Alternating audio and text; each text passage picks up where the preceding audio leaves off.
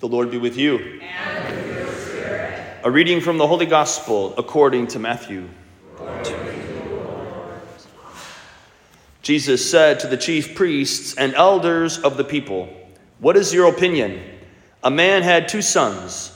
He came to the first and said, Son, go out and work in the vineyard today.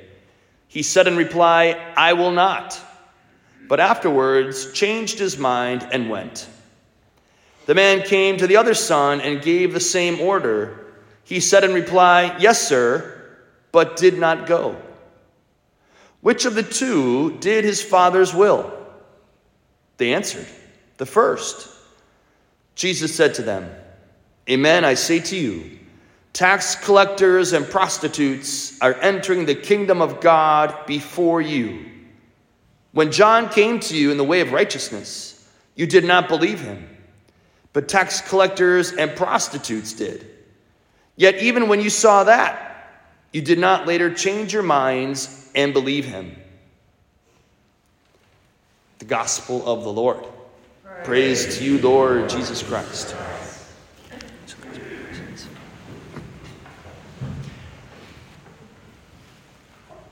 So I think most of you know that I'm a legionary of Christ, and there's six of us legionaries who live together on Updike Road in Bloomfield Hills, and we service Everest Academy, and we help out here at St. Daniel every weekend.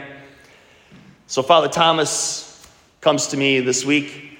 He says, Hey, Father Jason, we got a big game this week. We got homecoming Friday night, big football game at Everest and we got a bunch of guys banged up. Do you think we could have a, an impromptu healing service for the football team? Because he knows that I like to pray for healing. I said, sure, let's do it. So Wednesday afternoon, about 345, the football team comes into the high school chapel right from the weight room. So it was the smelliest healing service I've ever done, that's for sure. But it was awesome to see 40 or so high school boys come into the chapel ready to pray for healing. And Father Thomas gave a brief introduction. I followed that up with a little teaching. And then I said, okay, we're going to go one by one. And we're all going to gather around, and I'm going to lead us in prayer, but you're all going to help me. You're all going to join me in praying for healing for your teammates. And so the first boy up was a freshman, Tim. And Tim had a bum left hip. I don't know if it was a hip pointer or whatever it was exactly, but we start praying for, for Tim out loud. In the name of Jesus, I speak to your hip. And all the boys would repeat after me. And I commanded to be healed in Jesus' name. And he said later he could feel the heat shooting through his hip, and he felt as if he felt a crack, a pop, as if an angel had come and adjusted his hip for him. And when we stopped praying, after a minute or so, he lifted his left leg.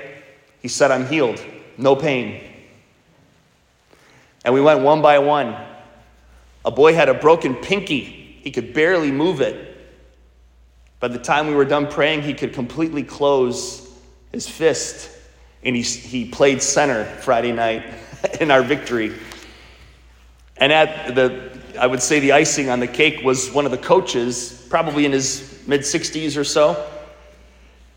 Two bum knees. The head coach was saying how he was limping around the practice field. And he sat down on the pew. I could see the scars on both his knees. He had already had major knee surgery on both knees. And I don't think he had much of an expectation to receive any healing whatsoever. But we prayed for him. All the boys were now very excited. The level of faith in the room had risen because they had already seen teammates healed. And so all the boys were very excited to pray for their coach. And I wish I could have had a camera on coach's face when I told him to stand up out of the pew because he couldn't believe that he was in no pain. And he started doing a little dance there in the chapel, and all the boys were celebrating. And it was awesome. It was really awesome. And one of the boys in particular, uh, who received some healing anyway for his, his knee. I don't think he played Friday night, but he definitely felt better and hopefully is on the mend. He was just commenting, commenting to me how, how much that touched him to be prayed over by his teammates and to see teammates healed. So I, I share this because I think many of us perhaps doubt that God actually wants to work in your life, that He's that close to you, that He sees you, that He knows you, that He cares about you, and that He actually wants to work through you to touch other people's lives in a powerful way, in a personal way. And Jesus is getting at this today. He said, When John came to you in the way of righteousness, you did not believe him. But tax collectors and prostitutes did. And we could add high school football players believed. High school football players believed. Yet, even when you saw that, you did not later change your minds and believe him. You could add the word there, repent. You did not later repent, which has this notion, this connotation of changing your ways of believing and behaving. It's not just believing, it's also behaving. And it's not about trying harder. I think that's where we get tripped up because we try, we make a resolution to do better, and I'm gonna try harder, and we still fail, and we give up. How many of us have done that before, right? How long did that last year's New Year's resolution last, right? Well, it's not about trying harder. It's not about trying harder. It's about allowing the Holy Spirit, the grace of God, to act, to go to work on your mind and in your heart and in your body, in your will. It's about believing that with God, all things are possible. With God, all things are possible. But we have to keep believing, we have to keep giving God a chance to work. And little by little, more and more, we are transformed. The problem is, most people stop coming. Most people stop believing. So we should all listen to Journey, right? Don't stop believing.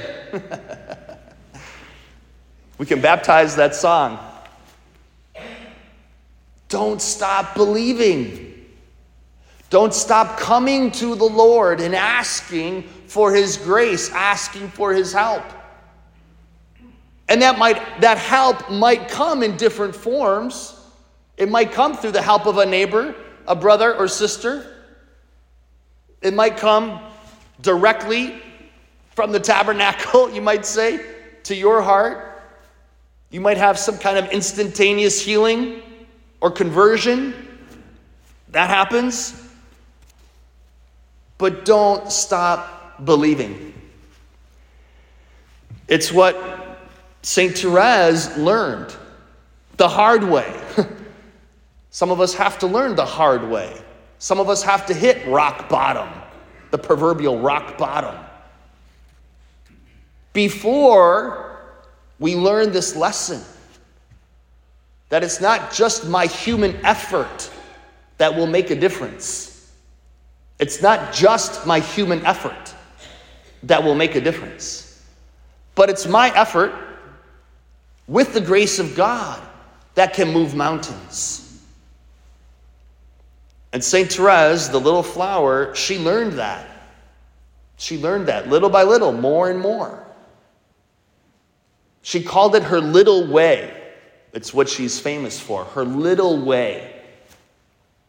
And the little way was that I may not be able to do great things all the time, but everything that I do, even the smallest thing, I can do with faith and hope and love.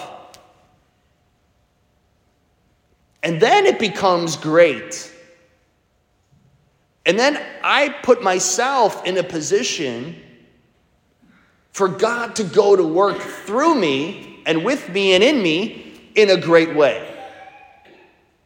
And that's why she could say with conviction that her mission was only beginning when she died at 24 years old, if I remember correctly.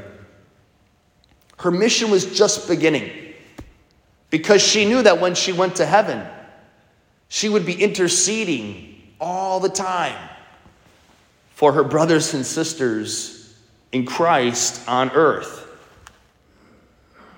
So that's something that we are all invited to ponder. Whenever the church canonizes someone, and in fact, they made her a doctor of the church. I got to take a class in Rome, and the, the professor was the Carmelite priest who was in charge of her process of being named doctor of the church. And did she ever get a theology degree? Not. Not. She entered the Carmel when she was still a teenager. And she's a doctor of the church. So the church only does that when they recognize that this individual had a particular insight into the heart of God. And her particular insight was this little way.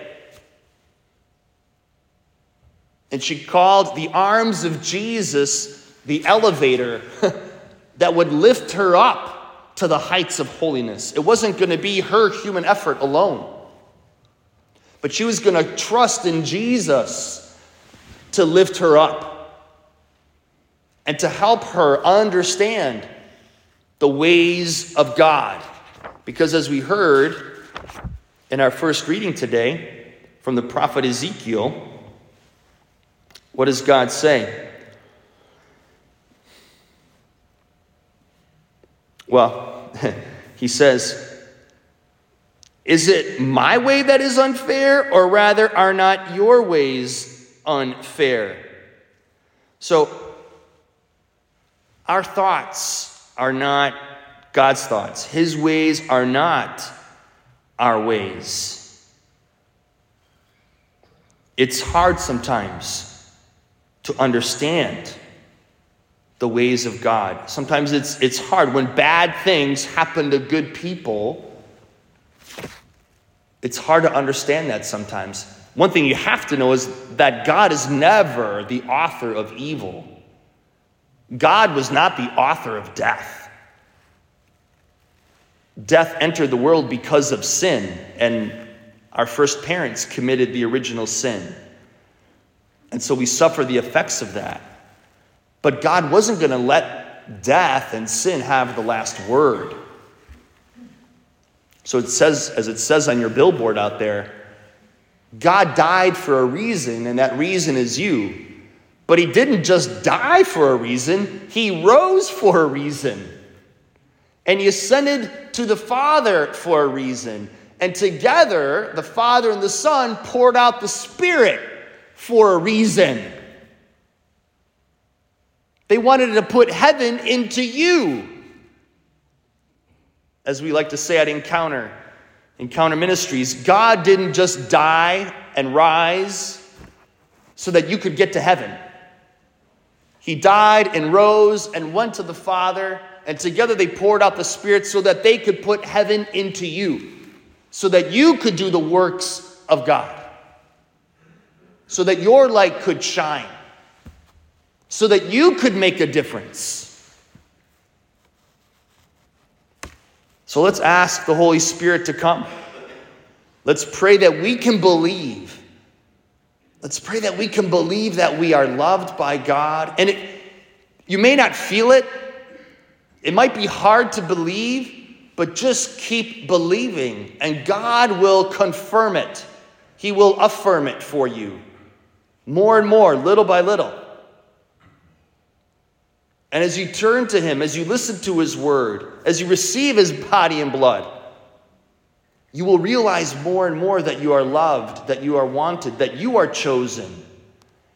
and that He wants to collaborate with you to build His kingdom in this world. He wants to collaborate with you in the salvation of souls. He wants to collaborate with you in bringing about transformation in the hearts and minds of every human being. We are His church. And so let us all say yes to that. Let us all say yes. Here I am, Lord. Here I am, Lord. Choose me. I won't be afraid. I mean, I might be afraid, but I'll go anyway. That's a good definition of courage, by the way, if you ever heard that. A good definition of courage. I'm afraid, but I go anyway. Trusting that God's got my back and that He goes before me. And He, he goes, He watches my back, He guards me as a shepherd guards his flock.